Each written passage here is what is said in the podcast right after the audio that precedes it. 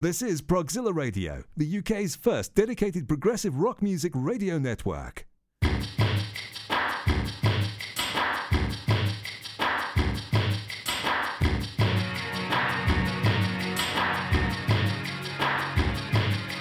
You're listening to Tabletop Genesis, a podcast by Genesis fans for Genesis fans.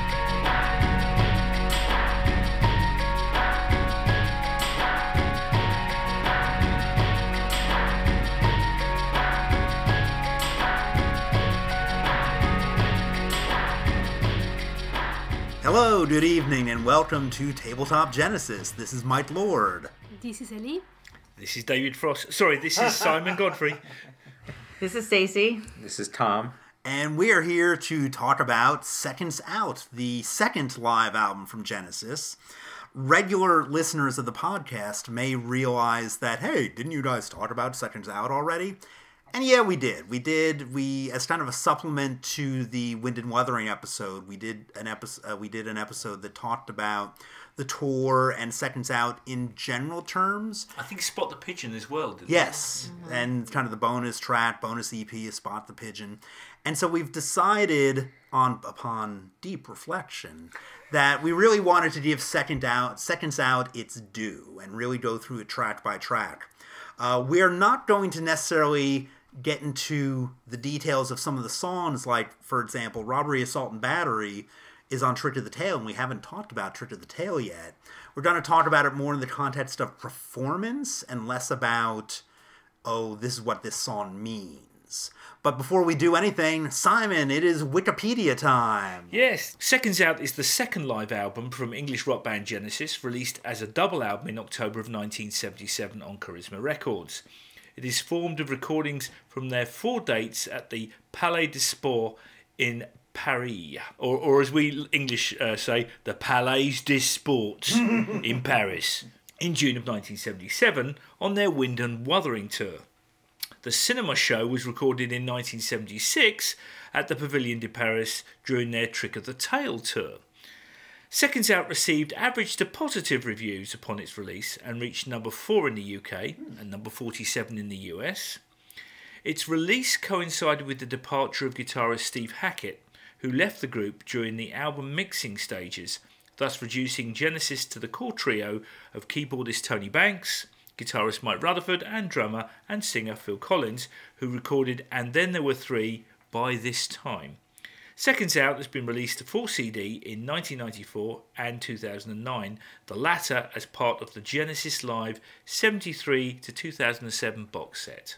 So this year is the 40th anniversary of this album. It is. Wow. It's uh, it's getting up there. Hey. Something else is turning 40 this year. All right, all right. So Star Wars. Oh, yeah, yes, yes, exactly. there's, Exactly. there's a lot of great Yes. anniversaries to celebrate this year, and that is one of them. Seconds out, Star Wars, Stacy's birthday, and um, every year it happens. It just happens to be a round number this year. This is not the first live album I had of Genesis. That was probably Three Sides Live, but this was definitely the second one, and it's it's a great summation of Genesis from 1970 to 77. I think it's wonderful. I agree, and actually, um, if if you get a chance, boys and girls out there in internet land, there is um, a wonderful bootleg um, on the same tour in I think it's Brazil, Okay, sure. um, which um, I was given by uh, a friend of mine um, when I was back in England. I didn't listen to it for years, and then. Uh, for the preparation of for the previous podcast, I mean, I'm guessing we're calling this "Seconds Out Redux" or two or something. Electric Boogaloo. yes. Um, uh, and I listened to it and I was amazed uh, at exactly how similar a feel, albeit a little less polished, that those Brazilian dates um, had. Uh, there was an immense power to those, and uh, and I think it just goes to show that um, this was the time, whereas uh, the earlier period of, of Genesis, like the Genesis Live album, for example, was very much uh, a a a creature of its time. It was all about the the weirdness, the darkness. This I think signaled, and I think Stacey might have mentioned this in the previous uh, Seconds Out uh, uh, podcast, but it, it deserves repeating. This is the time of the beginning of the bombast period of Genesis, the the big, wide, epic live sound that they that they had, um, and it was also, and I've mentioned this in the previous episode.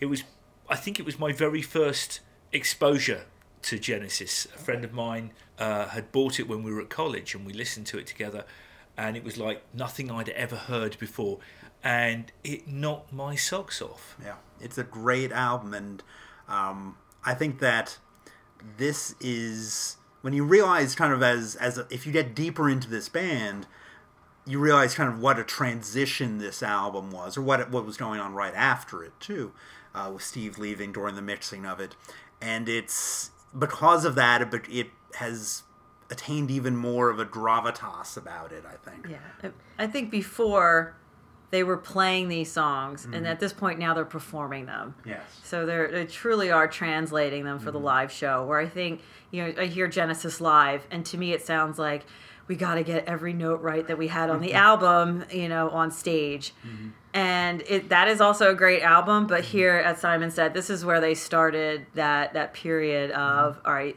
This is we're taking the song and we're making it our live version. Yeah, we, we they had much more of a a professional feel about Yeah. them now, and they they were And they're playing better bigger, yeah, Yeah, and they're they playing bigger venues, so Yeah. that they had to fill it with that big Yeah. wall of sound. and- It, it, yeah, it might be also interesting to note that when I listen to live albums during the 70s, I do so with a certain amount of cynicism mm-hmm. because I know that a lot of overdubbing went on later in studios. Mm-hmm.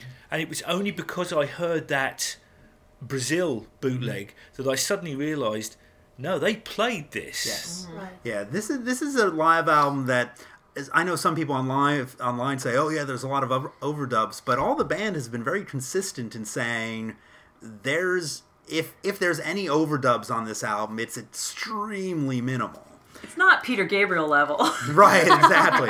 this yeah, which is basically you know let's keep the bass drum and then re-record everything Yeah. else. This is this is really live sounding. Uh, yes, it sounds, and I think the remix from 2008 2009 time frame really opens it up a bit more. Uh, I really think this sounds fantastic. I, I can't gush about this album enough. And it was my first exposure, as I probably mentioned before, to Supper's Ready in any way, shape, or form. For me too, I, it's, I love this live album. I'm going back to Simon's comment on the bootleg in Brazil. I think it's the very, f- it was the very, the very first time that they came to went to South America. They played only in Sao Paulo, maybe in Brasilia. I don't know what's the story behind them going to South America only to Brazil, and then that was the only one- the one time. Right, the one- Unfortunately. Yes. But um, probably will borrow the bootleg from you because I want to It- um, it's to listen really, to really it. Probably good. a lot of energy. from Happy people. birthday! Thank you. Uh, yeah, it's it's it was funny when I had this. It was I was a cassette collector, so this was a double cassette, which was Oh, just yeah. so cumbersome to me to have. Yeah. Even more so, it seems, than a double album. Like to have a double cassette, you can't really put in your pocket. You Right. can't carry it like a cool way. I just I just remember being in high school and being floored that one entire side of a cassette is is- it was my first exposure to Supper's Ready as well. And just one side of the cassette all said was Supper's Ready, one song, and I kept pointing that to friends, going, "Look, there's only one song on here. It's Supper's Ready. Can you believe that?" And you're like, "Yeah."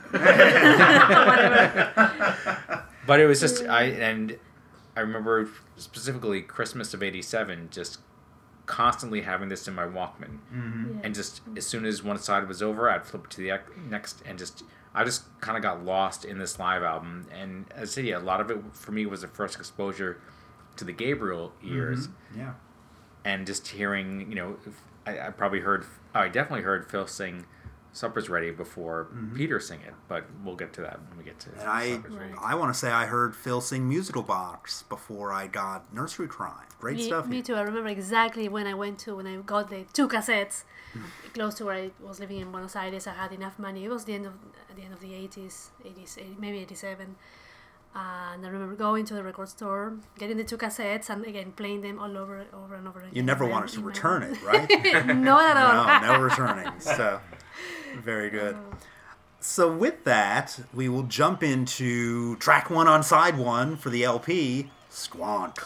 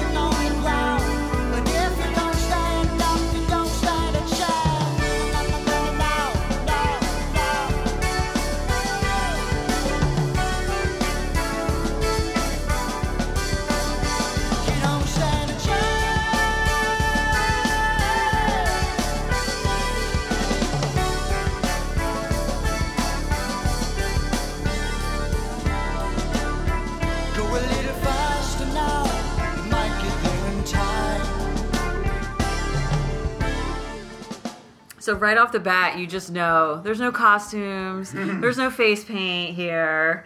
You know, this is straight rock. Um, you can immediately hear this is a brand new band. Um, and yeah, their live show is a little different than it has been in the past. Um, this is just a killer opener.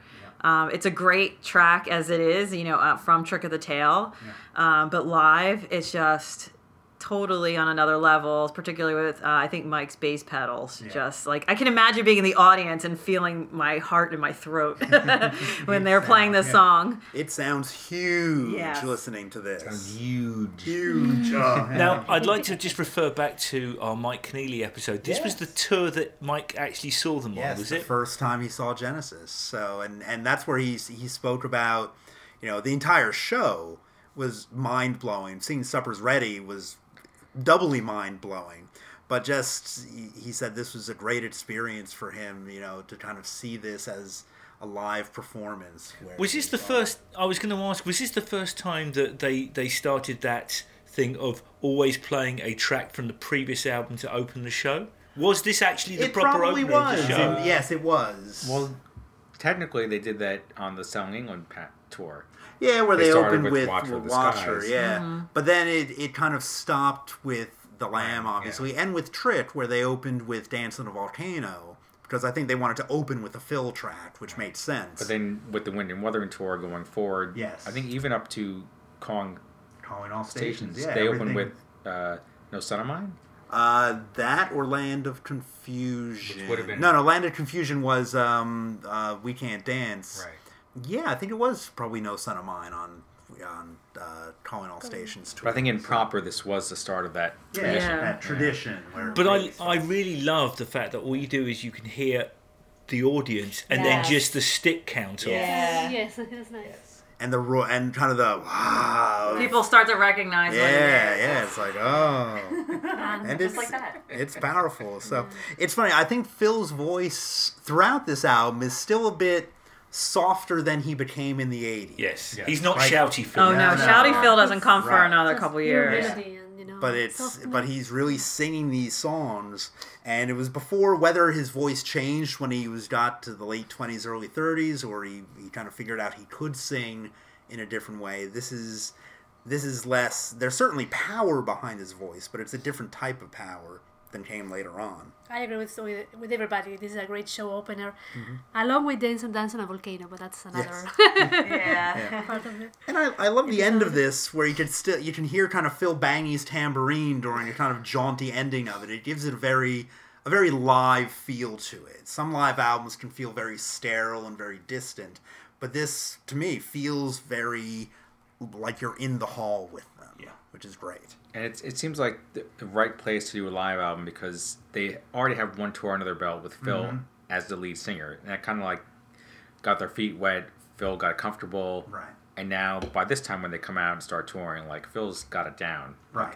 He- he's And their an first show of this tour was it was January first of '77, right? Exactly. And uh, yeah, so it's all '77. That spring, Mm-hmm. they just toured, and he came out and he contr- he controlled the audience. He controlled the whole set, Mm-hmm. and it shows that how confident they are by this time.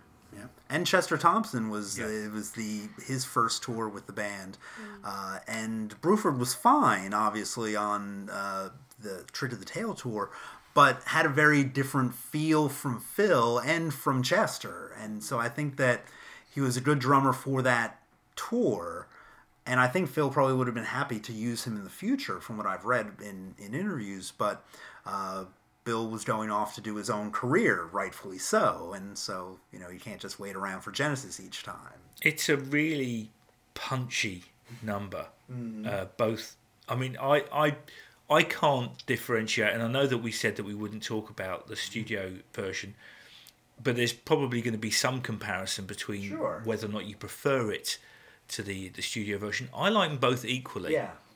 Sorry, no, I just was just wanted to say that I wrote like similar to studio version, quite similar, let's say.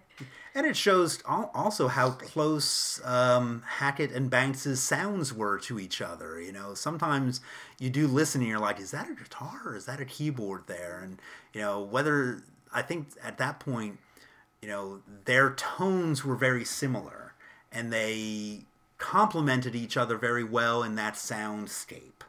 And the guitar sounds more like a guitar at times when it when there's some solos happening, but there's definitely this process sound that Steve really liked at the time that was very keyboardish in a lot of ways.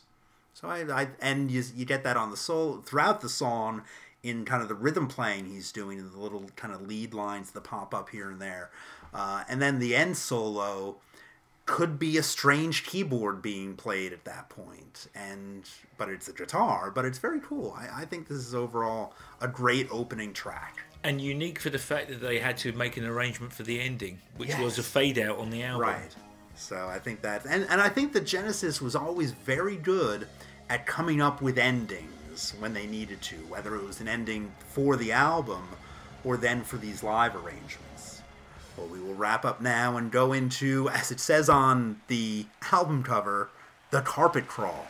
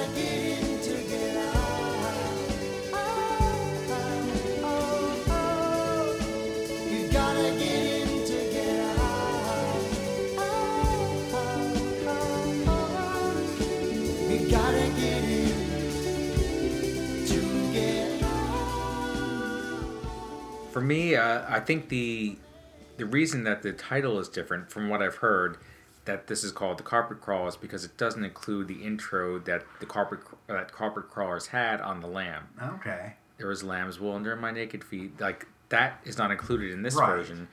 So they kind of changed the title a little bit to reflect the fact that it wasn't Oh. exactly the same. That's it's what I heard. Somebody told me. It's what I heard. It's just the, Word the on the street. just that short crawl.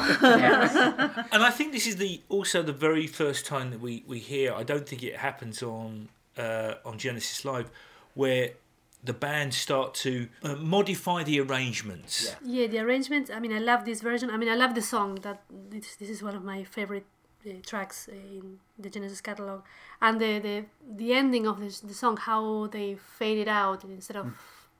It's, it's not the same as the studio version, obviously, but I really like the arrangement they made for the for this live Sure. uh, version. I love it. It, it's so funny that this song has become such an emotional part of the Genesis set because again it's one of these tracks that what exactly is the, we know where where it is in the lamb story but what is it about Nobody will ever know. But here's, but here's my get in to get but yeah, but here's my theory. Yeah. Like Phil just sings this so well, Yes. and you know, and I. I'm glad they included this on the album because if, if nothing else, just shows that Phil can sing the Gabriel stuff. So we started with Squonk. That was a song that he was recorded, you know, he did on the album. And now we're like, okay, like if you've never heard this before, like let's see how Phil does with this Peter Gabriel song, and he just knocks it out of the park. And I don't know if it's Phil's background in acting um, or what, but he can just he can make you probably make you weep if he was singing about a toaster oven. Because he he can he you know he knows how to emote in his singing. And he does this in this song i think very you know that's one of the things that hits me. Like i'm not when i get emotional hearing the song yes the music's beautiful but it's not like i'm listening to the words and the and the meaning of the words is really like you know hitting me. It's the way he's singing Yes. and Right, and the, the feeling he's putting he behind it, it, he believes it. And Yeah. i know he's i've heard in interviews he's a fan of this song. Yes. and i you know i can imagine him personally loving the song is just going to make it that much more stronger of a Mm-hmm. performance from him. So I suppose it's no coincidence it was the last song they chose to perform ever. Right. and I've heard like Banks and Rutherford, you know, on future tours, they're like, we don't want to do carpet crawl or carpet crawlers again. And Phil's like, no, we don't want to do it. And he tried to get it on, We I think, the Can't Mama Dance. tour. We Can't And We Dance. Can't no, Dance. they did it on the Mama They did do it on the Mama tour? Yep. It was We Can't Dance yeah then. it was we can't dance and they were like, "Oh, we're so sick of it," but he loves it. Yeah. Um, and you know, I think he that's what he was Yeah. the reason it came back on the 2007 tour too. I mean, you can hear his enthusiasm because he's he's when you're putting emotion towards like stickleback. Yeah. Like, and you're stickleback, back, back, back, back. Mm-hmm. It's it's him just giving it 110 percent, Yeah. and it- yeah, Phil uh, Peter might have been the original owner of the song, but Mm-hmm. Phil definitely gave it a life of its own and continued continued it as he was the lead singer up to the point where yeah, as the last song on the 2007 tour, it was it was kind of emotional because Yeah, uh, especially yeah having been at the last show in Hollywood, Oh. California. Here we go. Phil said, "Tom, can you come to this last show?" I said, All right, I need some backing vocals. I need some backing yeah. vocals. But just to see, like, they ended on that, and you knew that maybe a third of the people had no clue what the song was. But for those who knew it, it was a special Hmm. Yeah. moment. Yeah. I wonder if he'd already connected in that way at, at this early stage, or whether or not that was just a a part of the set at that moment. Well, they did it. They did it on the Trick of the Tail tour also. So I think it was a song that they chose early on to to represent Genesis too. I think yeah, I think it's in his vocal range. Yeah. I think he was comfortable singing it. Maybe maybe that was the the one Gabriel song he didn't feel weird. Right. So it's the national anthem of Genesis, is it? Well, it's it's interesting too because it's very much a vocal and guitar song because there's there's Phil's in this case Phil's vocal. There's Steve playing his guitar, which I think he said at at Nearfest when we saw him perform there. He said this is the quietest guitar solo you will hear. Uh, because it is, it's almost like he's soloing throughout the entire track, and Mike and Tony are keeping this very kind of basic rhythm throughout the entire piece that doesn't do a huge amount, but provides the bed for the rest of the track. And it really is something that, you know, we'll talk about this with the Lamb, but when they wrote it, it really came out of nowhere because they, they had some lyrics that they needed a song for.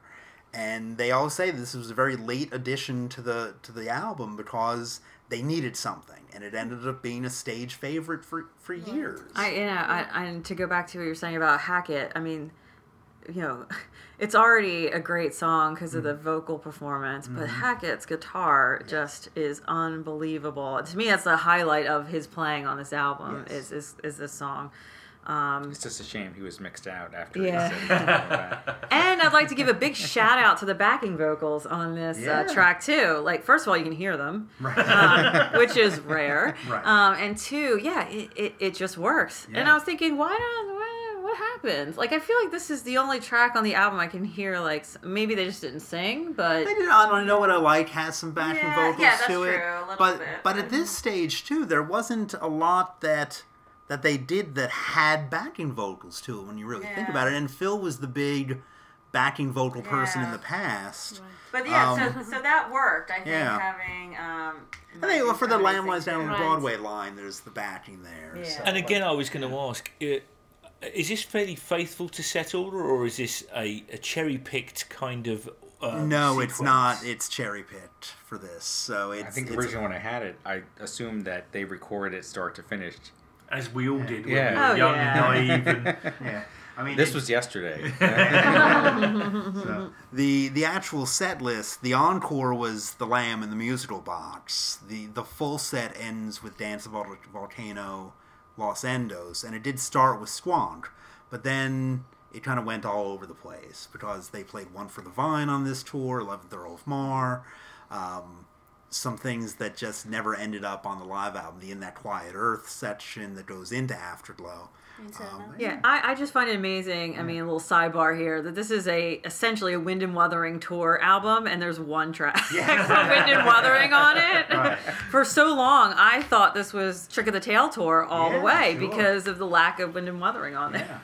Moving on to Robbery, Assault, and Battery.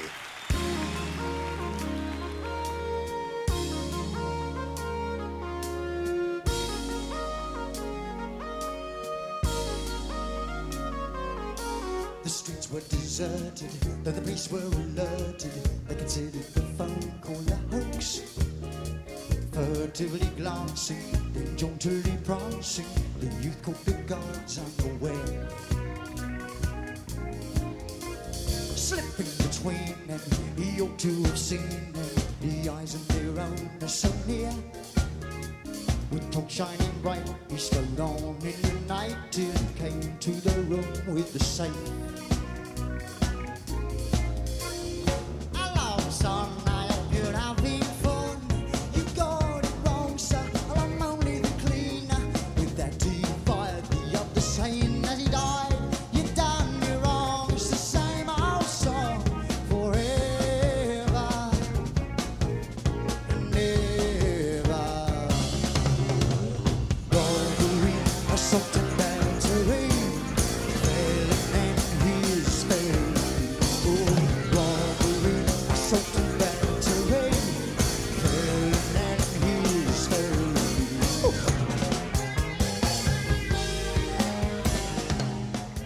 Was always my confusion when I first got this album that it says Robbery, Assault, and Battery, Phil keyboard solo. and I'm like, Phil's playing that keyboard solo? He's pretty good. it um, started to, and then it said Tony smacks him. this is my keyboard. It, it, it wasn't until many years later that I realized, oh, he's playing drums during the keyboard solo. I get it. Which I still think is funny that they specifically say in the album credits, oh, Phil's doing the drums it for was that. the seventies. yeah, you wanted your credits, so. Uh, I'll say one thing. You know, love love the album packaging, but they haven't always been 100% correct in their liner notes. Yeah. No. That could have been explained a little bit better. Yeah. But a fine track. I would Yes. enjoy this one. Uh, it's. I can see. Well, they, oh, this was on the Wind and Wuthering tour, so they did hold Yes. it over two tours. Yeah, it was kind of surprising. I, I, I don't think it was a great enough track to be held over two tours. Has your favorite line in it. Yeah. Well, we'll get to that when we get. To that. That's a teaser, so tune into our Trick of the Tail episode. but uh, it does have that great instrumental part in the, in the middle, which live was awesome because Oh, yeah. uh, Phil did go back behind the drums. Yes. To uh, Was it another one of those Phil, Mike, and Tony moments, or is it? I think Steve is on there a bit, but probably not heavy. I've never seen video of the live version of this. There's the actual video for this song that does have show them playing, but it's it's very much in the distance. This this is not a Hackett heavy song in any way, shape, or form. No, it's a Tony heavy yes, song. it's very Tony-ish. So and this was Phil breaking out live, and he probably did it on this tour where he would don some kind of outfit, kind of right? like the the s- The burglar cap. burglary cap. Yeah. Yeah, much like I think he did later on for um, "Say It's All Right, Joe" on the next tour, where he'd do a character, and I think that kind of took over a character moment in the show, which was kind of Phil's one kind of concession maybe to doing kind of a costume like Gabriel did, but never as he never did anything nearly as ornate as Gabriel did. So, which is fine because this is more Phil inhabiting a character than just a costume.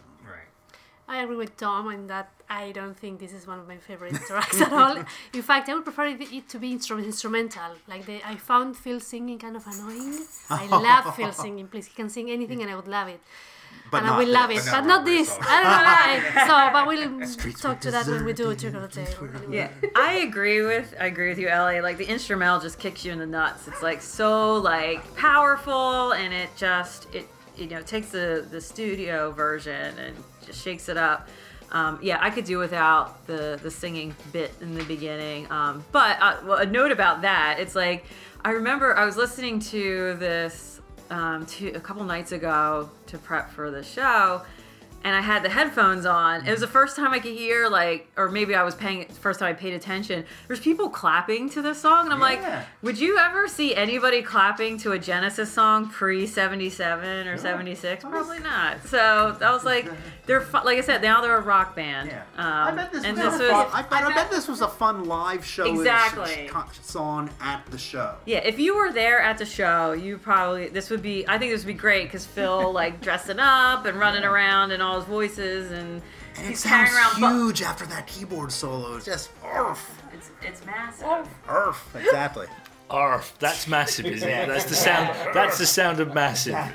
He's running around with bundles of fivers. That's it's right. exciting. There's a there's a David Bowie uh, documentary out there where they interview Robert Fripp, and he's talking about uh, I think this one of the songs like uh, "Boys Keep Swinging" or one of these very out there Bowie songs, and Fripp's observation is that all the musicians on the stage performing this song had to have had erections.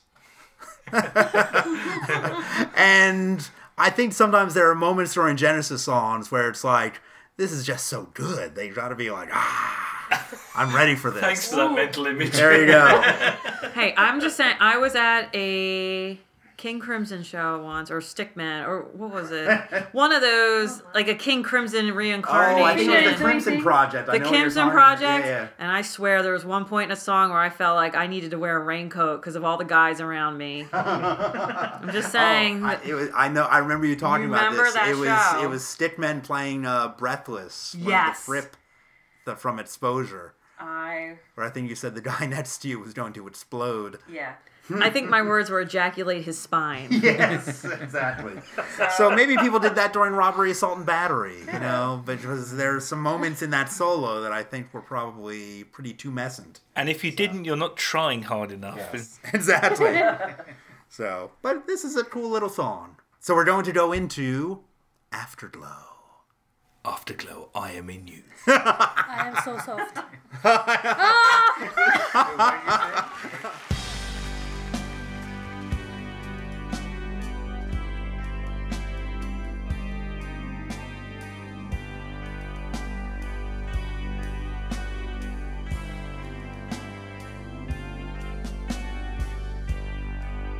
The dust that settles all around me.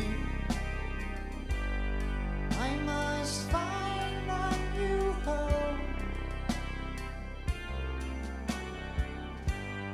Ways and halls that used to give me shelter. They're all as one to me now. But I, I would search everywhere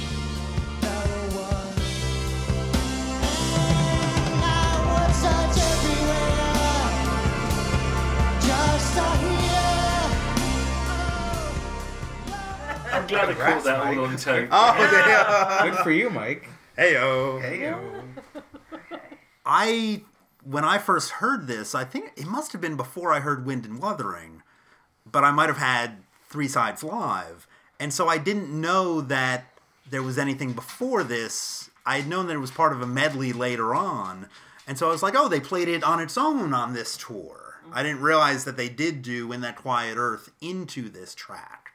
Uh, which is kind of curious that they didn't include in that quiet earth as kind of a cool instrumental, but I guess we're talking the the, the limitations of the sides Right. of vinyl. yeah, Maybe um, they probably could have done, but that would have maybe decreased the quality of the sound quality of the vinyl.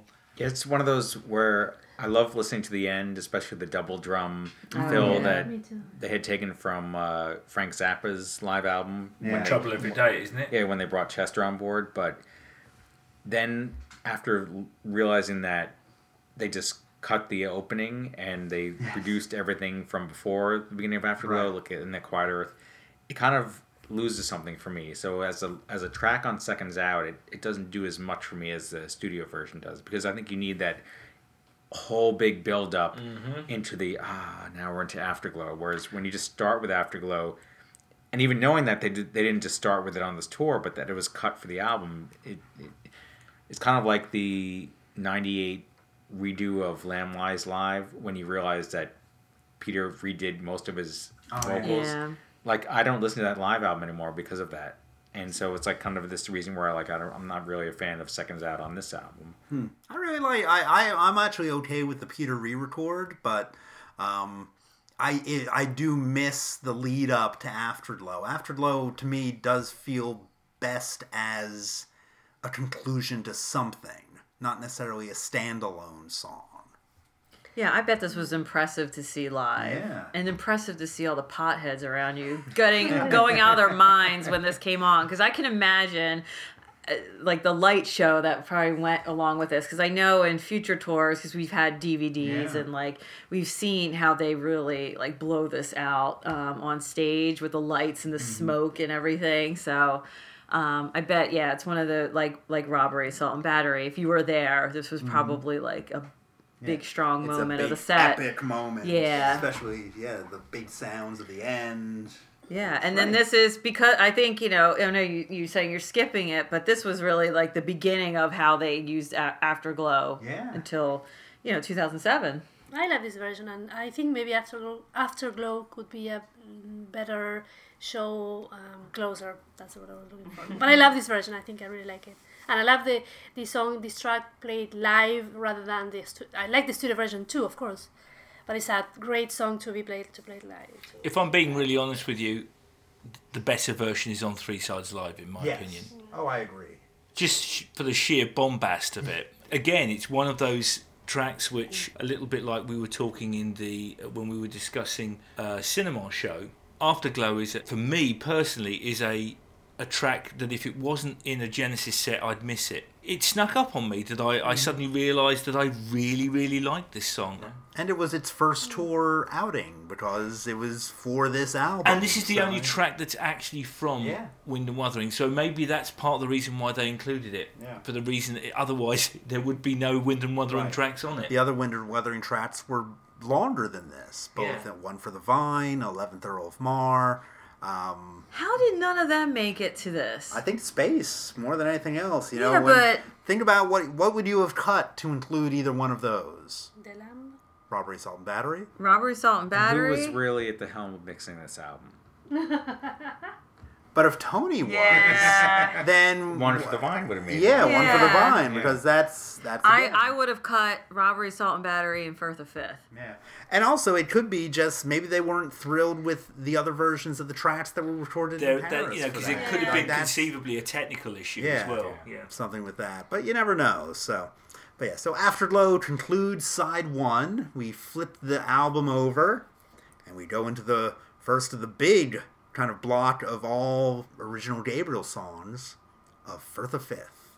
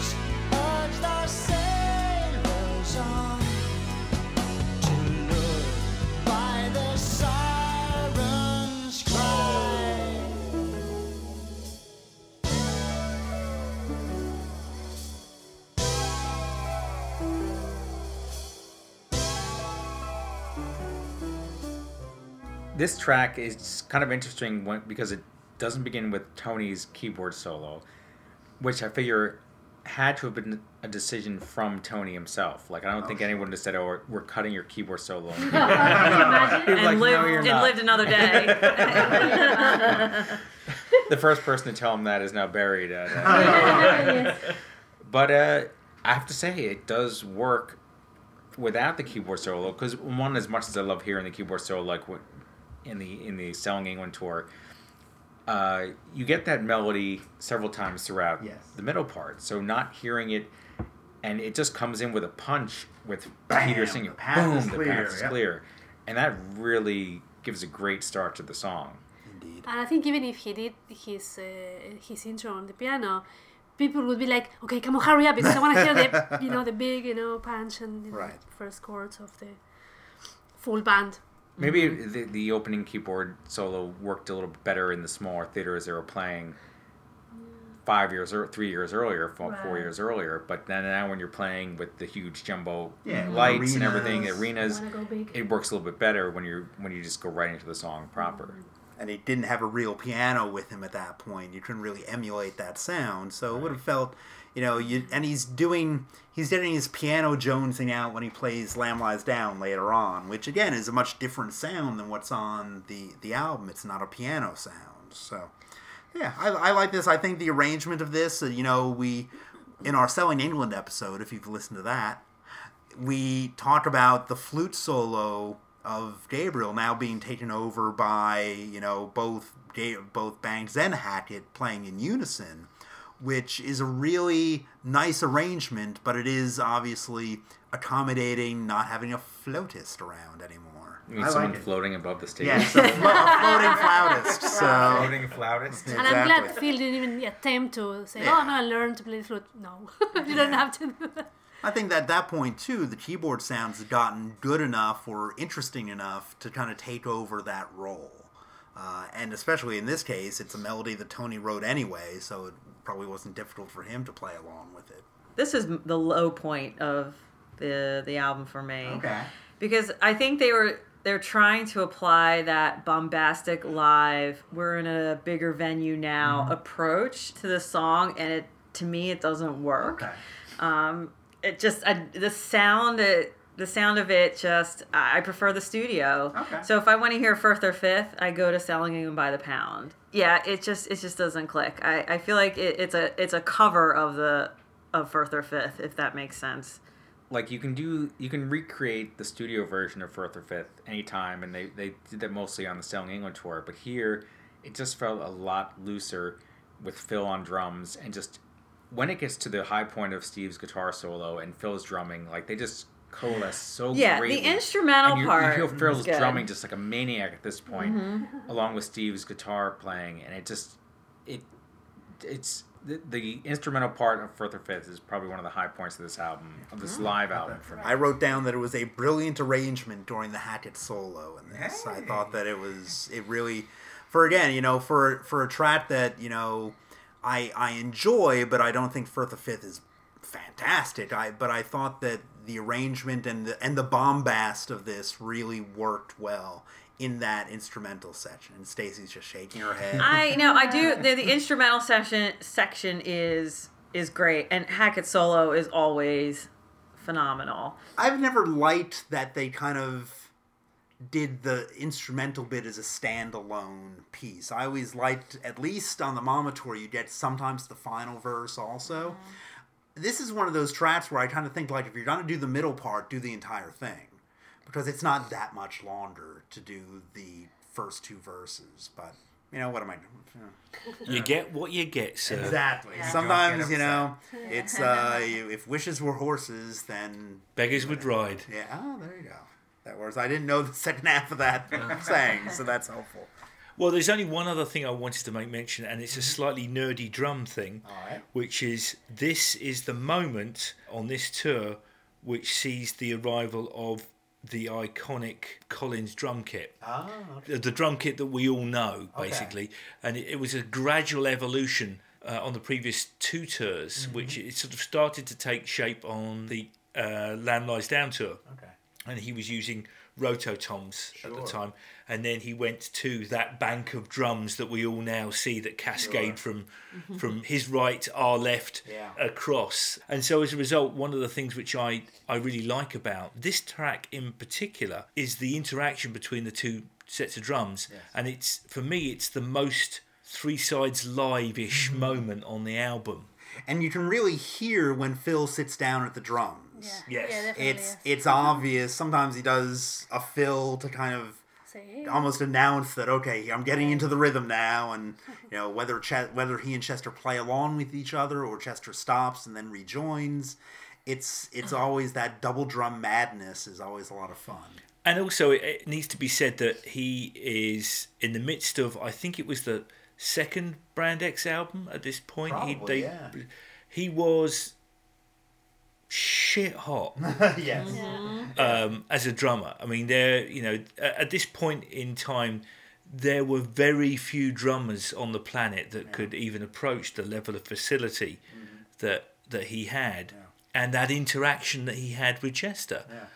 there are those moments when it's the four of the instrument instrumentalists playing where I think like this could still be the band that Gabriel was a part of. You know, he's just off stage during this part and I think like, oh yeah, this is this is as if his departure never happened. Uh, and you get those little moments of, oh yeah, this is this is the band who played this music playing this music again. Do you know, I'd never really thought of it like that. Yeah. there are those moments that are really Yeah, nice. because there's no Daryl. Right, yeah, it's it's Right. it's the four of them. So yeah, so it's very cool. We'll move on now to I know what I like.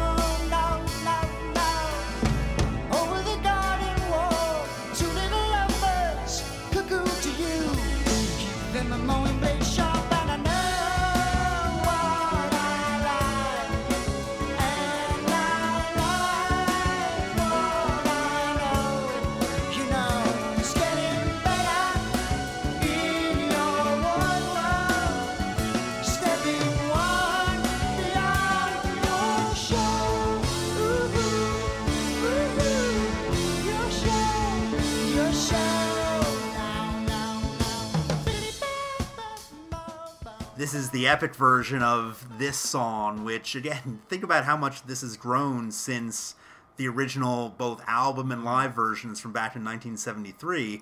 This is now Genesis was never known for jamming on stuff, but this is a very arranged jam, which I think is great. What I wrote is Phil was happy. Yeah, it- this was a very playful, informal version, Yeah. um, but as to Mike's point, Yeah. very well controlled. Right. I wonder if it's because of the arrival of Chester, who seemed to be a, a much steadier hand on the rhythmic tiller. he could be a groove. Yeah. You know, he had a good groove on this track.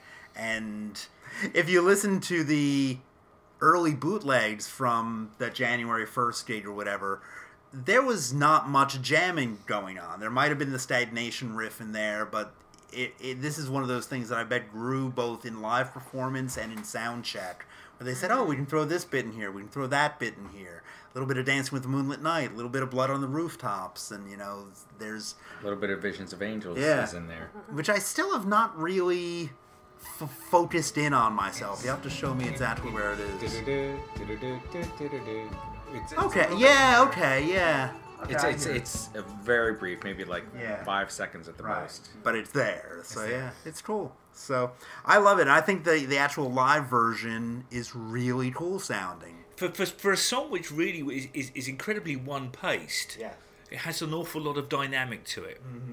and this Per- is yeah, perhaps the reason is because they were kind of tired of its one paceness. So Yeah. like it gave them we can do whatever we want now. Yeah. Like we have the freedom to go out and Phil's doing his little tambourine dance and which took the longest time. I just thought he was standing there tapping it. and then when I finally saw a video of it, I'm like, oh. Do you know, I was exactly the same. Even though they have uh, almost like a stop frame motion Yeah. a set of camera things on the inserts of the sleeves of the album, Mm-hmm. I just thought that was just various shots of him holding the tambourine. Right, you don't think of them as like a flip book, like, oh, we can watch him play this. and this was the I think this was the first track, um, uh, first song where Phil's directly talking to the audience and engaging with the audience. Oh, sure. um, and it you know kind of sets the precedent of him you know having little conversations or Mm-hmm. more direct engagement or skits um, with the audience, which again is something I don't know if Gabriel ever did. Um, so he just really, I think uh, if you were there in the audience, this would be like a high point. This would be a fun part of the show. And he does love Paris in the springtime, so that's Who wouldn't? Exactly. I think that um, you know, I I I love this from start to finish. I love the little bass part, doom doom doom doom doom doom. Like that's almost like before they really even start playing the song. It's mm-hmm. like, oh, we're just getting warmed up, and the drums start in, and the kind of the drone starts. the You really are. Mr. Special Effects man. Aren't It you? is today. It's like I I, I want to do you know be part of the police academy movie. you are the Michael Winslow. Michael Winslow, that's it. So I couldn't remember that name, but I was like, oh. but it was. The whole thing with Chester and the groove, like Yeah. this is the groovy track on the album. Yeah, this is the one that makes me want to shake my moneymaker all the time. Join us on Genesis Dance Party tonight at seven. It seven. will happen tonight, actually. And you can hear some backing vocals with the "I Know What I Like" sections, and yeah, it's. And you got to it's hand it to the French. They really joined in. They did. I love that. We all love. I know what I like. Laugh. Next one. so we'll we'll tackle the next two tracks as a unit: "The Lamb Lies Down" and "The Musical Box," as it was the encore of the of the show.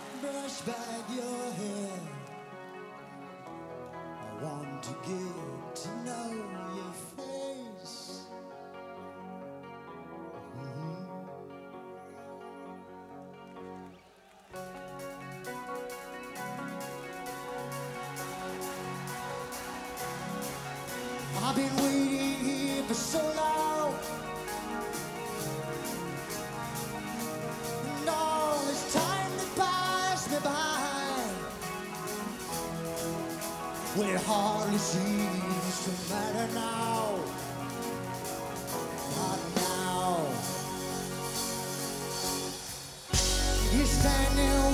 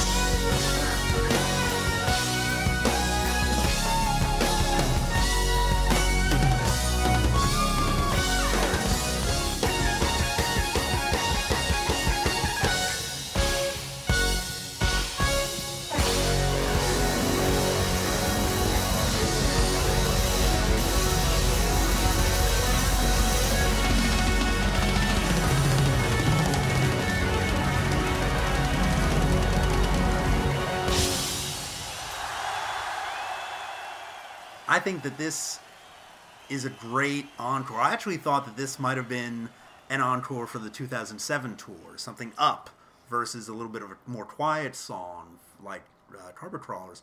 But I They were grandparents by that time. I know. but I, I just think that this was a, a great kind of combination of two tracks that I wouldn't have thought about putting together the way they put it together, but it, it works. It works really well. It uh, certainly has tremendous visceral power. Um, and also, it's another one of those moments where when you put a song in front of people, the band itself kind of learns what is iconic about their music because they have their own opinions about the songs. But it's like any band when they go out and they play a song and they get a reaction. Yeah.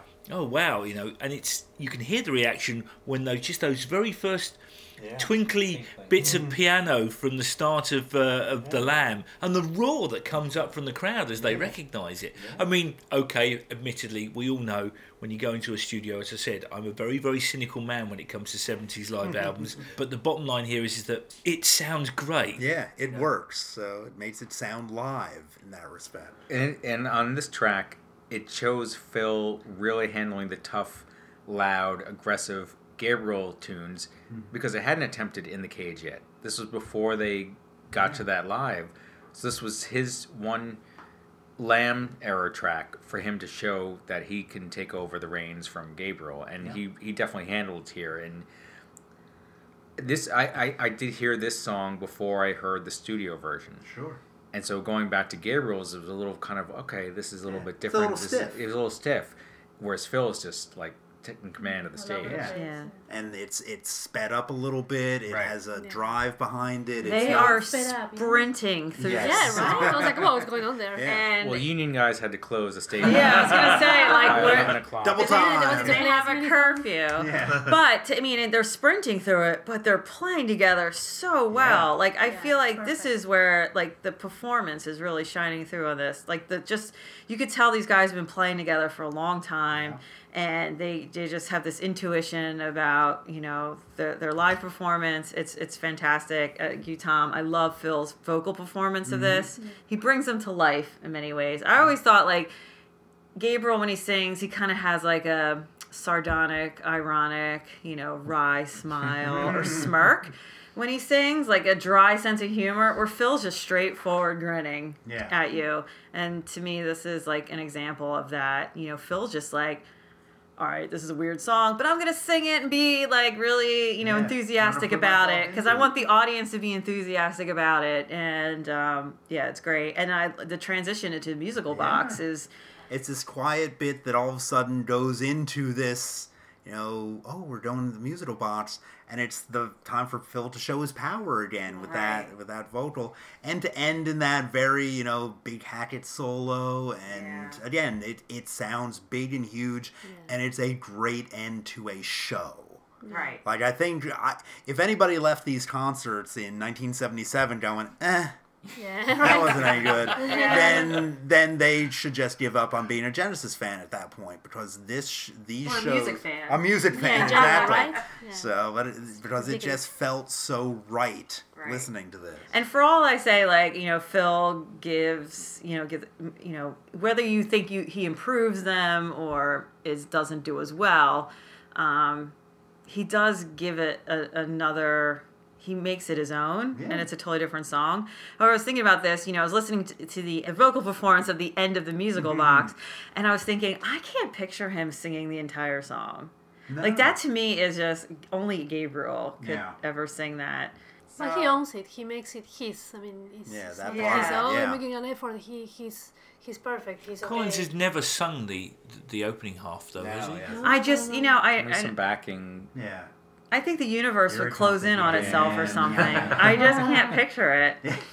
Yeah. I actually think he could have, but it was that was a, an entire song that was so tied in with Gabriel too. Yeah, it's it's of its time. yeah. So I, I mean, think it's I, I so think tied into bit- like the Henry story. Yeah. and it wasn't really Phil's thing. It was, Yeah. Whereas him, he even physically, just he looked like animal from the Muppets. And he's, his hair, everything, the drumming, everything. He was. This was his animal Yeah. Muppet tour right here. Yeah. I do have the video that I think is from Dallas or something like that that was professionally shot of this. And one of the it's not the entire show, but they have the lamb and the musical box part of it.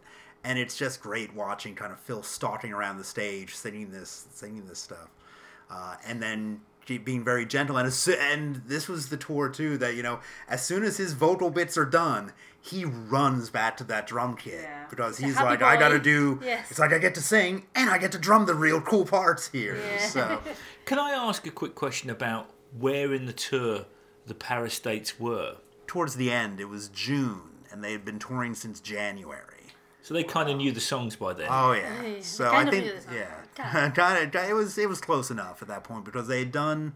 They started out January, February in England and Europe, then came over to the U.S. like March, April, and then did this European tour June, July. I think it was. Where and was the then down- Brazilian date? I think in July or something like that. Okay, so that was right end, near the end, basically. Yeah. So if anything, they were even more played in at that point. Right. So I think it comes down to the fact that this is one hell of an end to Yeah. uh, to the first side. It's um, I didn't know, actually know that those were the last two tracks um, uh, that they played actually on that show. yeah. I mean, when when those keyboards come in after he sings "Not Now," boom, it, it really takes you to a different level, and that's one of my favorite versions, even more than uh, Genesis Live or the studio version. Like they, I can imagine being there live, and and even having seen him them do this in the We Can't Dance Yeah. tour. It, that doesn't compare, I think, to how it sounds on this on this It's- album. Yeah, I think the keyboard sound was better on this. I, I Right. love the We Can't Dance version of it just because I did see that live and was just like, oh. So it was just like. Ejaculated your spine. Oh, yeah, exactly. I was that dude for that one. That's a so- but, uh, but it was visualize. fantastic because when they were doing the Lamb as part of that medley, I was like, I wonder if they'll go into musical box after this. And they did. And I was like, oh. Oh my God, get your umbrellas. That's right. So, pardon me. Well, let's. I'll go. I'll get the tissues. Yes, as, as we're talking about ejaculating, for like a Gallagher show. or a GWAR show, perhaps. So, as we're moving into ejaculating spines, we'll now move into Supper's ready.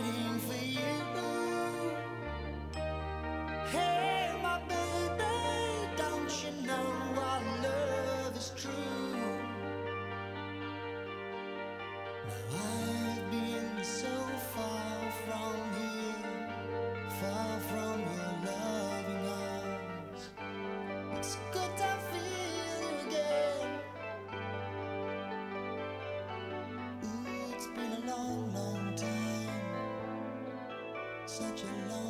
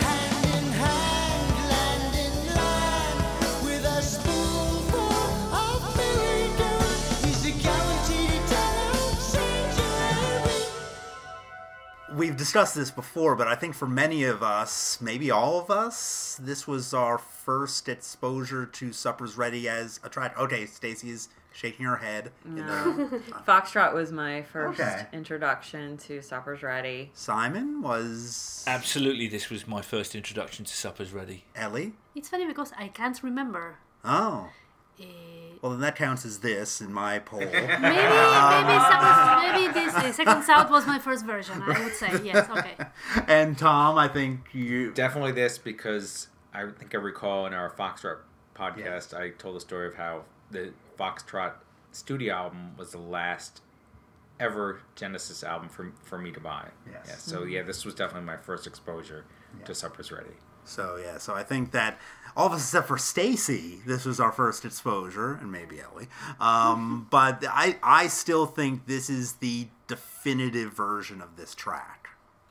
Effing I agree. I I you know I think I, I think on the previous podcast I or the previous version of this podcast I said that this was a definitive version but you know I since that time I've kind of changed I've changed my mind I think they're both very strong Yes. and like I said this version of Genesis made it completely their own um, and gave it a new life I love this version, and I love the studio version. That's it's apples and oranges Sure, almost okay. in, in many ways, and I, I think I could I, I I'm comfortable saying that for a lot of the their tracks, and I think that's why their live albums are so revered, Yeah. and they're such you know they're they're up there in in, in when you're look you know you're considering their entire catalog as much as a studio album because they do really it's it's a different song. thing that I've noticed is that people do tend to be, if you're a Genesis fan, you're going to have an opinion about this. Mm-hmm. Mm-hmm. um, and I found it very interesting that we went to see Steve Hackett, mm-hmm. and it's very apparent from the way that Steve Hackett's lead singer Nad Sylvan does it that they do the Gabriel version, um, which is cool. Sorry, that was just that's my virginity. um, uh, and it Got really 20 more minutes. exactly.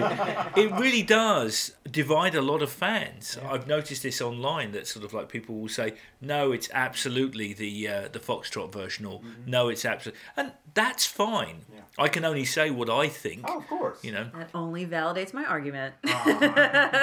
For me, this this live version makes me just appreciate the arrangement of this song so much more. How there are a lot of kind of little bits of melody and and parts of this song that kind of come back at different times throughout the track, and I just hearing it and hearing it with the keyboard versus the flute, how it was done at the past. It's it's just a great kind of listen to this. And I and when we were listening to this last night, when Ellie and I were, and we got to the Apocalypse in nine eight part, I really kind of remembered referencing Mike Keneally again, what he said about kind of seeing this having never heard Supper's Ready before, and just this kind of like ocean of music that's the Apocalypse in nine eight part of just feeling like you're on a sinking ship or a ship at sea. And I was like, yeah, I was like listening to it with those ears and trying to imagine like this is the first time I'm hearing this. How do you even figure out what's happening? And it really put me back in that sta- stage again of kind of listening to it fresh, which was nice. Now, Tom, you also put for the survey of this on our website, you asked people to chime in on this question of Gabriel versus, not Gabriel versus Collins, but just which version they prefer. Yeah, I, I didn't do Gabriel versus Collins. I, I mostly did Collins versus Gabriel. Uh,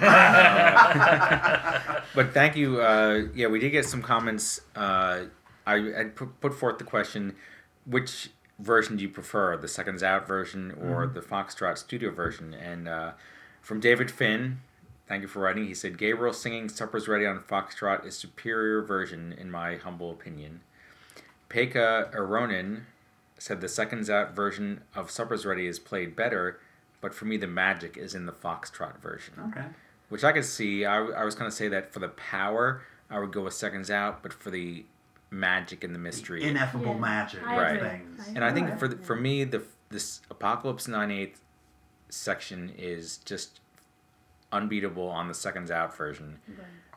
And but I think I love the flute. I love the whole mm-hmm. studio version other than that. Yeah, the quieter bits I think The work better work on better. the Foxtrot and the studio version, and and again because this is they're they're really trying to puff up their chests here. at These live shows, you know, the louder, more you know Screaming aggressive. peacock. yeah, the more aggressive moments just come across so much more powerful. I'll, I'll be honest with you. I just I prefer I prefer this track to Soar, and the for me the seconds out version soars, and uh, I'm uh, admittedly I am looking it through nearly 300 years of, of uh, nostalgia now. Yes.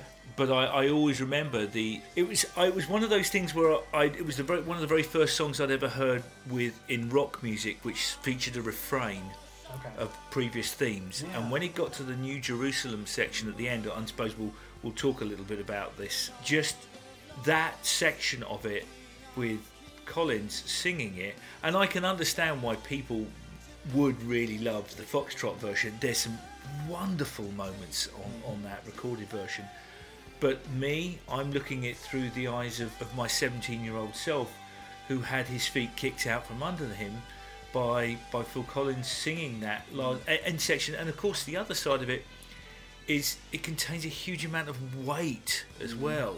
There's a, a, a massive amount of um, joy in it and, and pathos to some extent. It was as a little bit slower than on Foxtrot too. That you know sometimes live versions get sped up, and sometimes when they get slowed down just a bit, it get it gives that weight to something that again, not that it didn't have before, but it gives it a different kind of weight that I think in that live environment works really well.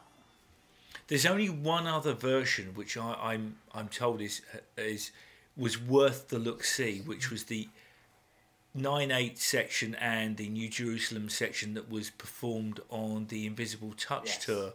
Was it the Dallas show? Um, I don't know if it was Dallas, but there's some versions online. I think there's one from Detroit, and and I think we might have referenced this in the past. Yeah, that there was one legendary performance where for some reason a bit of magic happened that night. And and I think when my first exposure to Supper's Ready at all was from the King Biscuit Flower Hour from the Invisible Touch tour from L.A., which sent shivers down my spine the first time I heard it. And I think that, but the the Detroit one is one of the few pieces of film you know from that.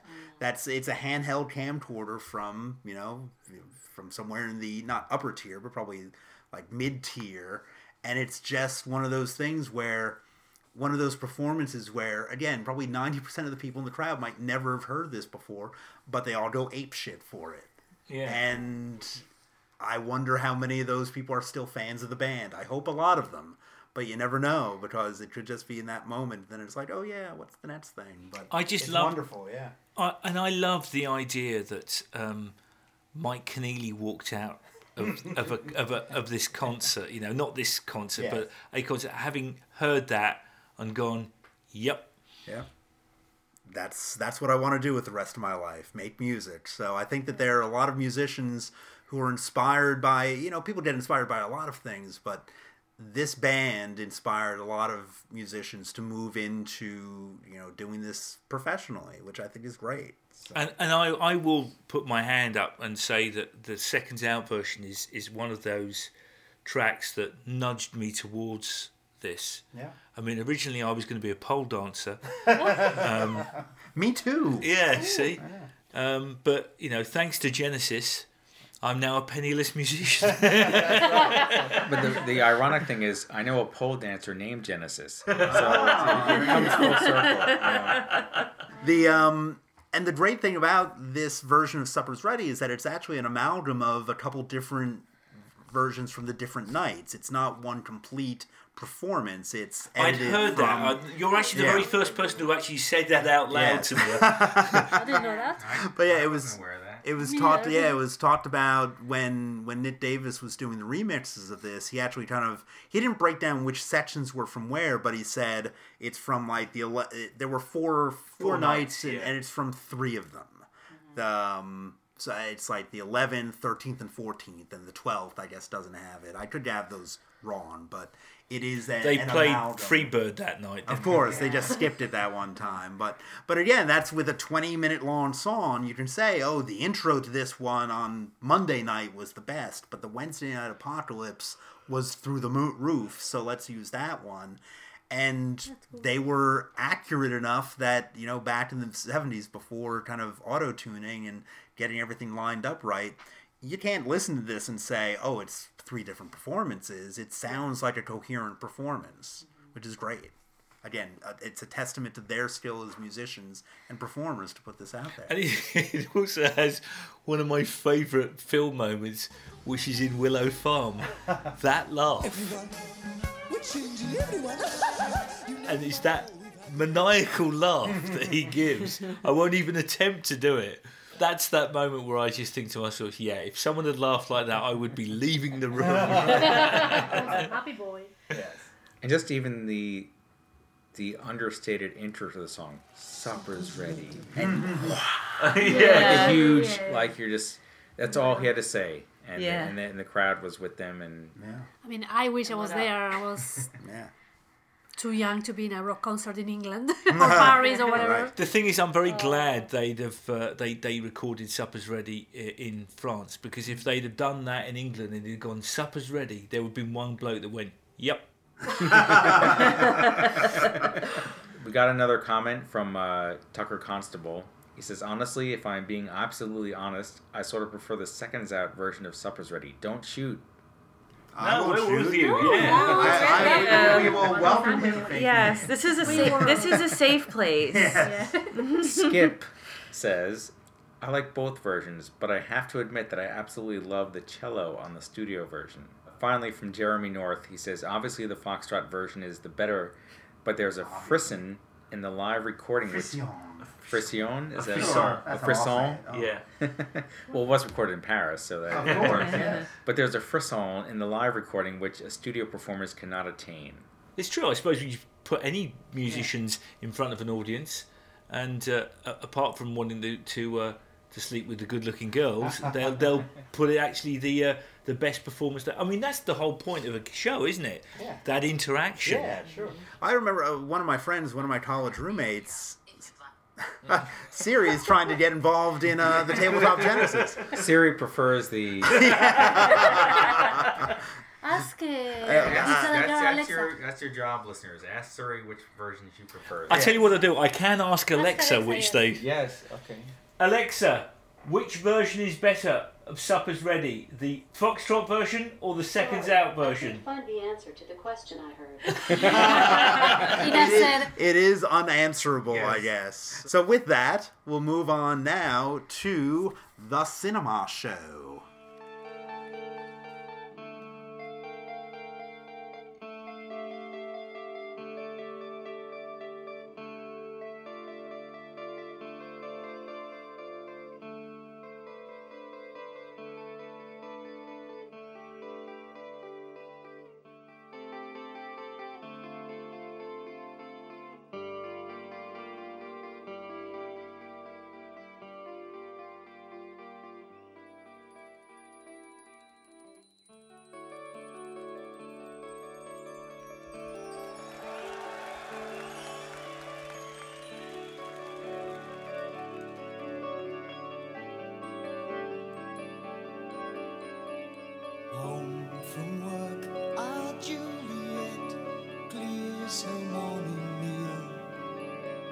She dabs her skin with pretty smells, concealing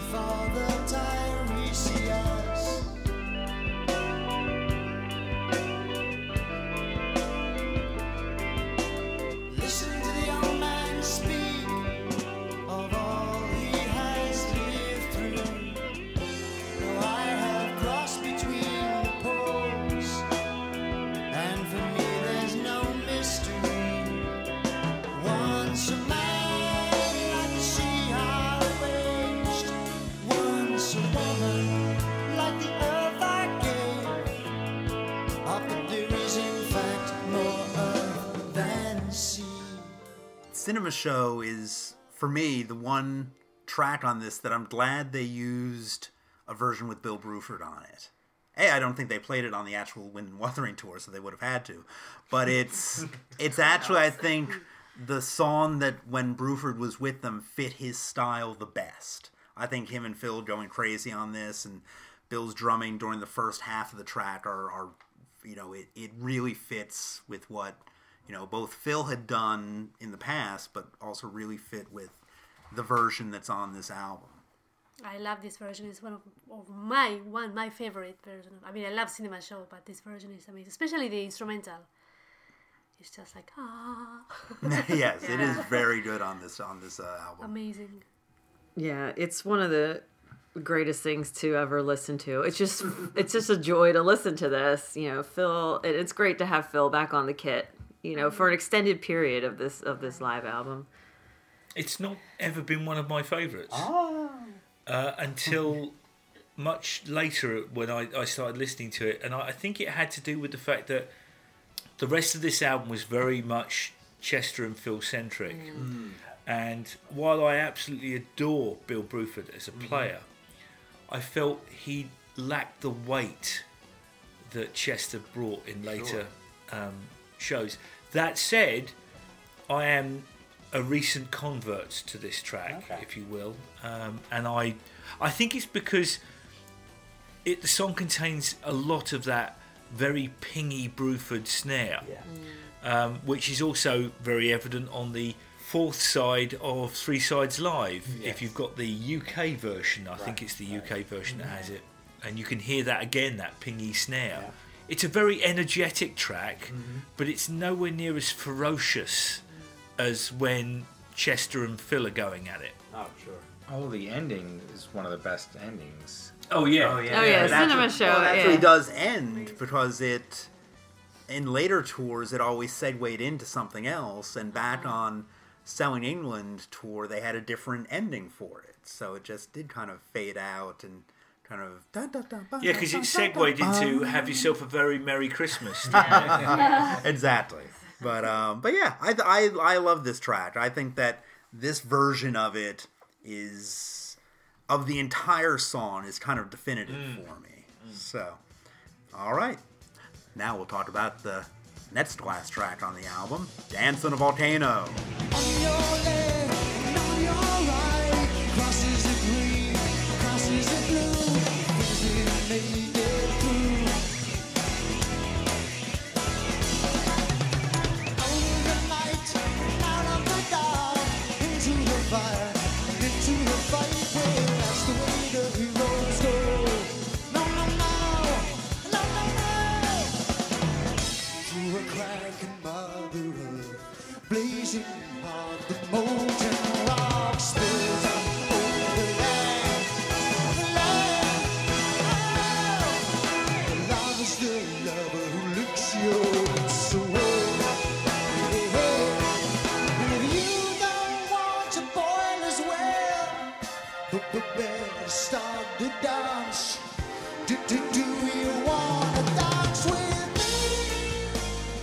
I love them Dance on a Volcano as an opener. I you know I felt I feel like this version is very close to the studio version. But with that being said, yeah, it's a lot more powerful Right. as their live versions are um, here. But I agree with Ellie to some point. Like, I would have opened this entire live album with Dance on a Volcano, not Squonk. I mean, I guess it could be either or, but to me, yeah, Dance on mm. Volcano and like 11th Earl of Mar, they're mm. like opening songs, especially in a live setting to me. Um, I but- get the sense that they were trying to make sure that people knew that Phil was the singer Yeah. and wanted to end the last side with two barnstorming songs which cemented the that lineup Yeah. basically mm-hmm. in the consciousness of the fans. And it was the end of the main set. You know, it was Dance, Dance on a Volcano and Los Endos were the kind of one-two punch, and it was the embryonic, you know, drum duet in the middle mm. that again got expanded and and expanded as years went on. That this was kind of setting the stage for Genesis shows for a long time. I love that. Listeners, um, what happened there was that we all looked at Tom and Tom just shrugged. I agree. I mean, that's probably the most astute well- thing you've said all this whole show. there have been more. There have been astuter things I've said. yeah, astuter. Great cars, then. Yeah. But the when it comes to songs that like you think of, oh well, you got to hear the live version of this. I think I agree. Where like dance wouldn't stand out as a song where like, oh my gosh, the live version is so much better on Seconds Out than it was on Trick of the Tail. Sure. Uh, it does have a little more energy, but it's not like it's not like Firth of Fifth where like it's so much different. Or Supper's Ready, where like people were debating which is the better version. Right. It's like it's a nice live version, and I like it. And I do like the fact that they took the bookends of Trick of the Tail and merged them together into one big concert piece, Oh, sure. uh, joined by the drum duet, which mm-hmm. you know I still to this day I- I'm not hundred percent nailing that cymbal shot when it goes into the starts to go into Los Endos. Okay. I'm almost there. Like maybe seven out of ten more times. years A of couple more practice. years, I will get Okay. that. I'm like, mm-hmm. I come in. I usually come in too early. Ah. Well, that's. You know, That's a personal problem there. So but uh, yeah, it's a great way I think to end the live album. yeah, very cool. Well, speaking of endings of live albums, we're now coming to Los Endos.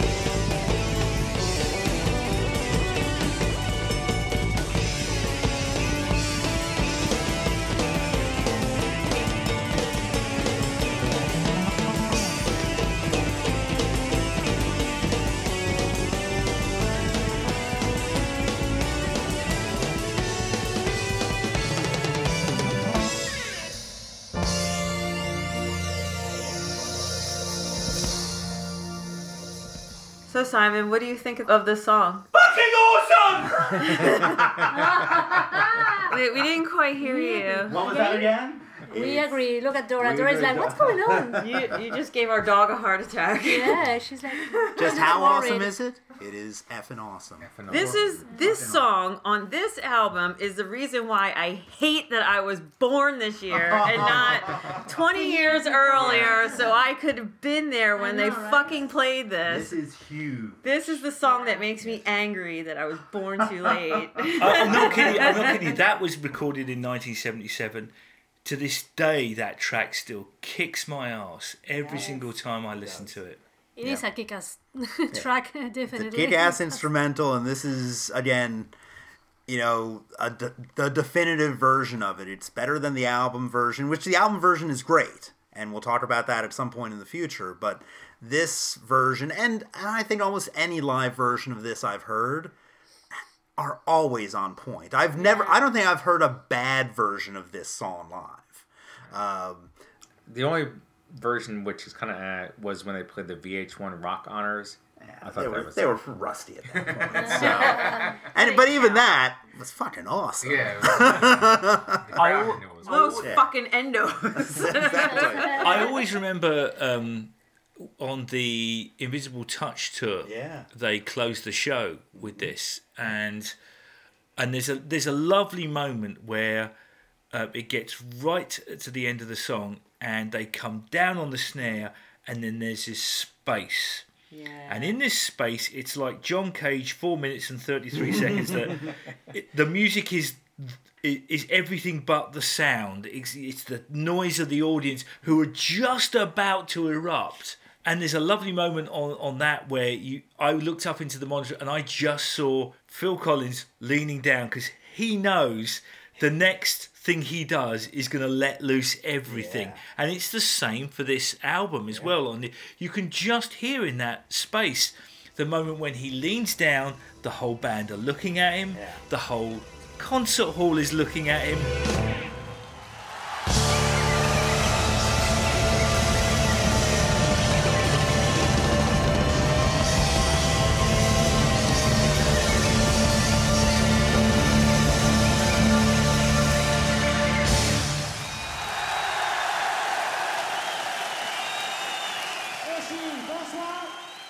This was this was the track that ended the show for 11 years. Wow. That ended the main set. Encores came after this, but from 1976 until 1987, and then starting in for the 2000. Well, actually, it wasn't the final song of the 2007 tour uh, of the main set because they did a couple things after that before the encore. But this was, you know, something that lasted for a long time where it was because it worked. If it ain't broke, exactly. so, yeah. and that was honestly one of my great disappointments about the about the '92 tour was you know when the drum uh, duet kind of comes to a crescendo and da da da da da da da bump, and it stops and. I can't dance started, oh, which I was like, oh, and and I, I, as you may remember from the We Can't Dance episode, I liked that song. I liked I Can't Dance. But coming at the end of a show, right after the drum duet, where there needs to be something with power to equal what just happened or surpass what just happened, I It's Can't Dance is not that it's song. not, right. Exactly. For a different moment of Yes. It's never the answer.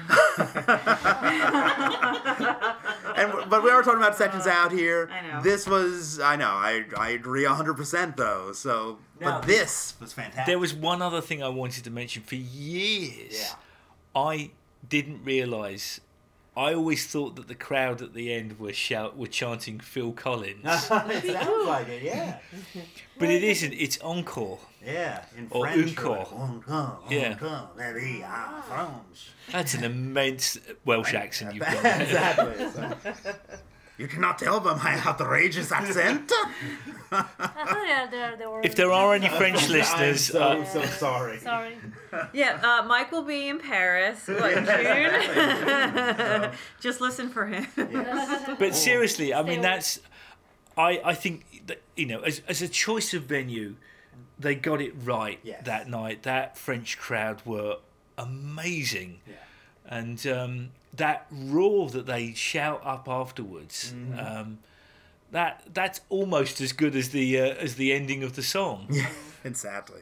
So, and I always like that they they ended with the Ethel Merman. There's no business Yeah. like show business. It's it was always very fitting Did they always used to finish with it? until this 2007 tour. Yeah. Really? Yeah, that was kind of their their. their I don't know if they did it in the Gabriel days also. I think they might have, but that was always just kind of reminding everybody that it is show business. You know, that's that's what they're a part of. We are here to entertain you, and and they did so, and they hopefully continue to at some point. That was very optimistic of you. I know. I know. I'm a, I'm a, I know it's not going to happen, but I I am always you know I'm happy if it were to happen. So- I, I'm, and this is one of the reasons why albums like this are, are, are little treasures. As primitive as, as it is on vinyl or mm. on CD or even out there in the ether and internet land, for, for one moment I'm there. Yes. I'm in Paris that night. Mm-hmm. Merci Anyway, Paris. yeah. So, so what are our own favorite tracks of this album? Simon? Dance on the Volcano. Okay. Really? Yeah. I thought you were going to say Los Endos after no, it's that actually one. I, I, that's right. the reason why I kept quiet because I actually really like the version of Dance on the Volcano here right. because of the drums. I mean, I'm guessing are we calling the drum solo bit a, a part of Dancing on Volcano? I always or- in, until it until the drum duet got longer, I and I always consider it part of Dance on a Volcano. The Mama tour was the first one where the drum duet was a sta- started as a standalone piece. Before that, uh, up through the Abacab tour, it was always part. Well, th- yeah, through the Abacab tour, it was always part of Dance on a Volcano. the reason why it's Dance on a Volcano for me is because although it wasn't the very first thing by Genesis I ever heard, it was the very first thing I ever heard of Genesis on a record. Okay. Someone had dropped the uh, the needle down and it was Dance on a Volcano. That was the first thing I heard, and it was that was the moment I went, First love. "Oh my God, this is so much better than Iron Maiden." No offense. There you go. Ellie. For me, cinema show. All right. Yes, Very I love this version. I love the instrumental better than the. I mean, I like the whole song, of course, but the instru- I love instrumentals, so it makes me want to play drums, which I don't. but The uh, I will vote personally for Supper's Ready It was a tough call. Either Supper's Ready, or Robbery, Assault and Battery. but I think I went with the closing of the musical box. ah, I was thinking that too. Just because of the way it just packs such a punch Yes. on this album that I just wish I had been there when when that was happening. Uh, Indeed. Stacy. Los Endos. Ah, there you go. Ooh, we all had different ones. Yeah, that's, That's rare. That doesn't happen very very true. So, so Tom, uh, we've got a live poll this time. Yes, it's it's live and In your face. Heyo. I. Tom shows you his bowl. Well, there were two that really took the majority of the votes, about 64% of the votes. Wow, oh, okay. But Wow. we'll get to those later. The first, we'll get to the song that got no votes. Aw. Aw. Robbery, assault, Battery. No, the carpet crawl. Really? Yeah, Wow. which is interesting because you What? know, Phil- yeah, yeah. I'm shocked that that track got no. You remember to It's put it on the classic. poll, right? Yes. It was on the Yeah. That oh. that just blows my mind because I've talked to a lot of Genesis fans, and when we, you know, anytime this album would come up, that was always talked about as a highlight. So I'm just shocked that it hasn't even gotten one vote. Yeah. Unless those people decided to vote for a different track. Like- Yeah, I'm uh, sure, but yeah, that that's surprising. There's other tracks on here. I I'm thought fairly sure easier, that. I mean. I'll be honest with you.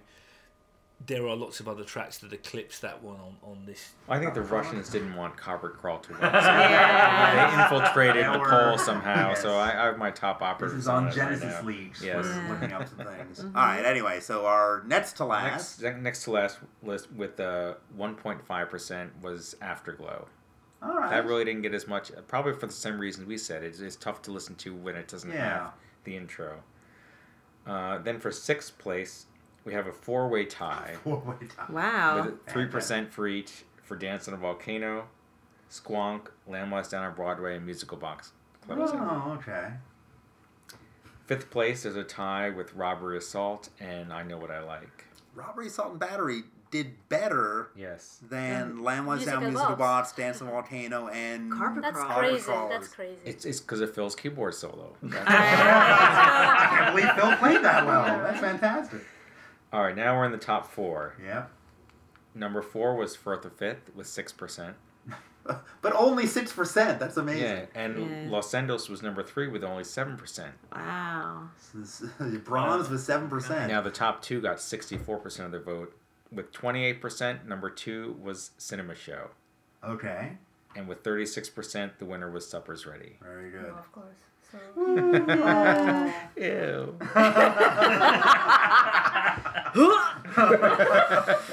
oh, people are jealous.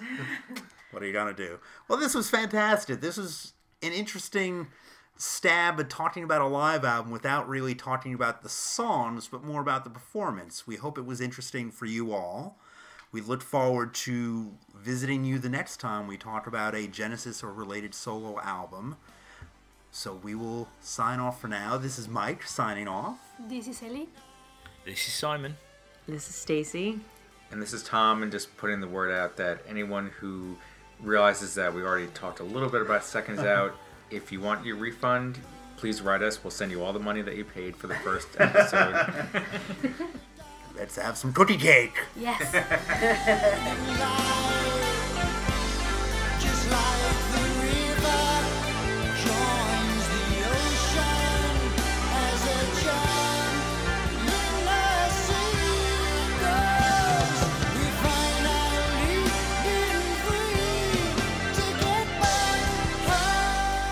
for listening to this episode of Tabletop Genesis. Archived episodes can be found at tabletopgenesis.com, along with updates, polls, and various other podcast related news. You can also subscribe to the podcast on iTunes to have the shows automatically downloaded to your computer when we post new episodes. To keep up with all the Tabletop Genesis activity, follow us on Twitter at Genesis Tabletop. You can like us on Facebook by searching for Tabletop Genesis, and you can email us directly at genesistabletop at gmail.com. Let us know what you think of the podcast or send us questions we can address on future episodes. King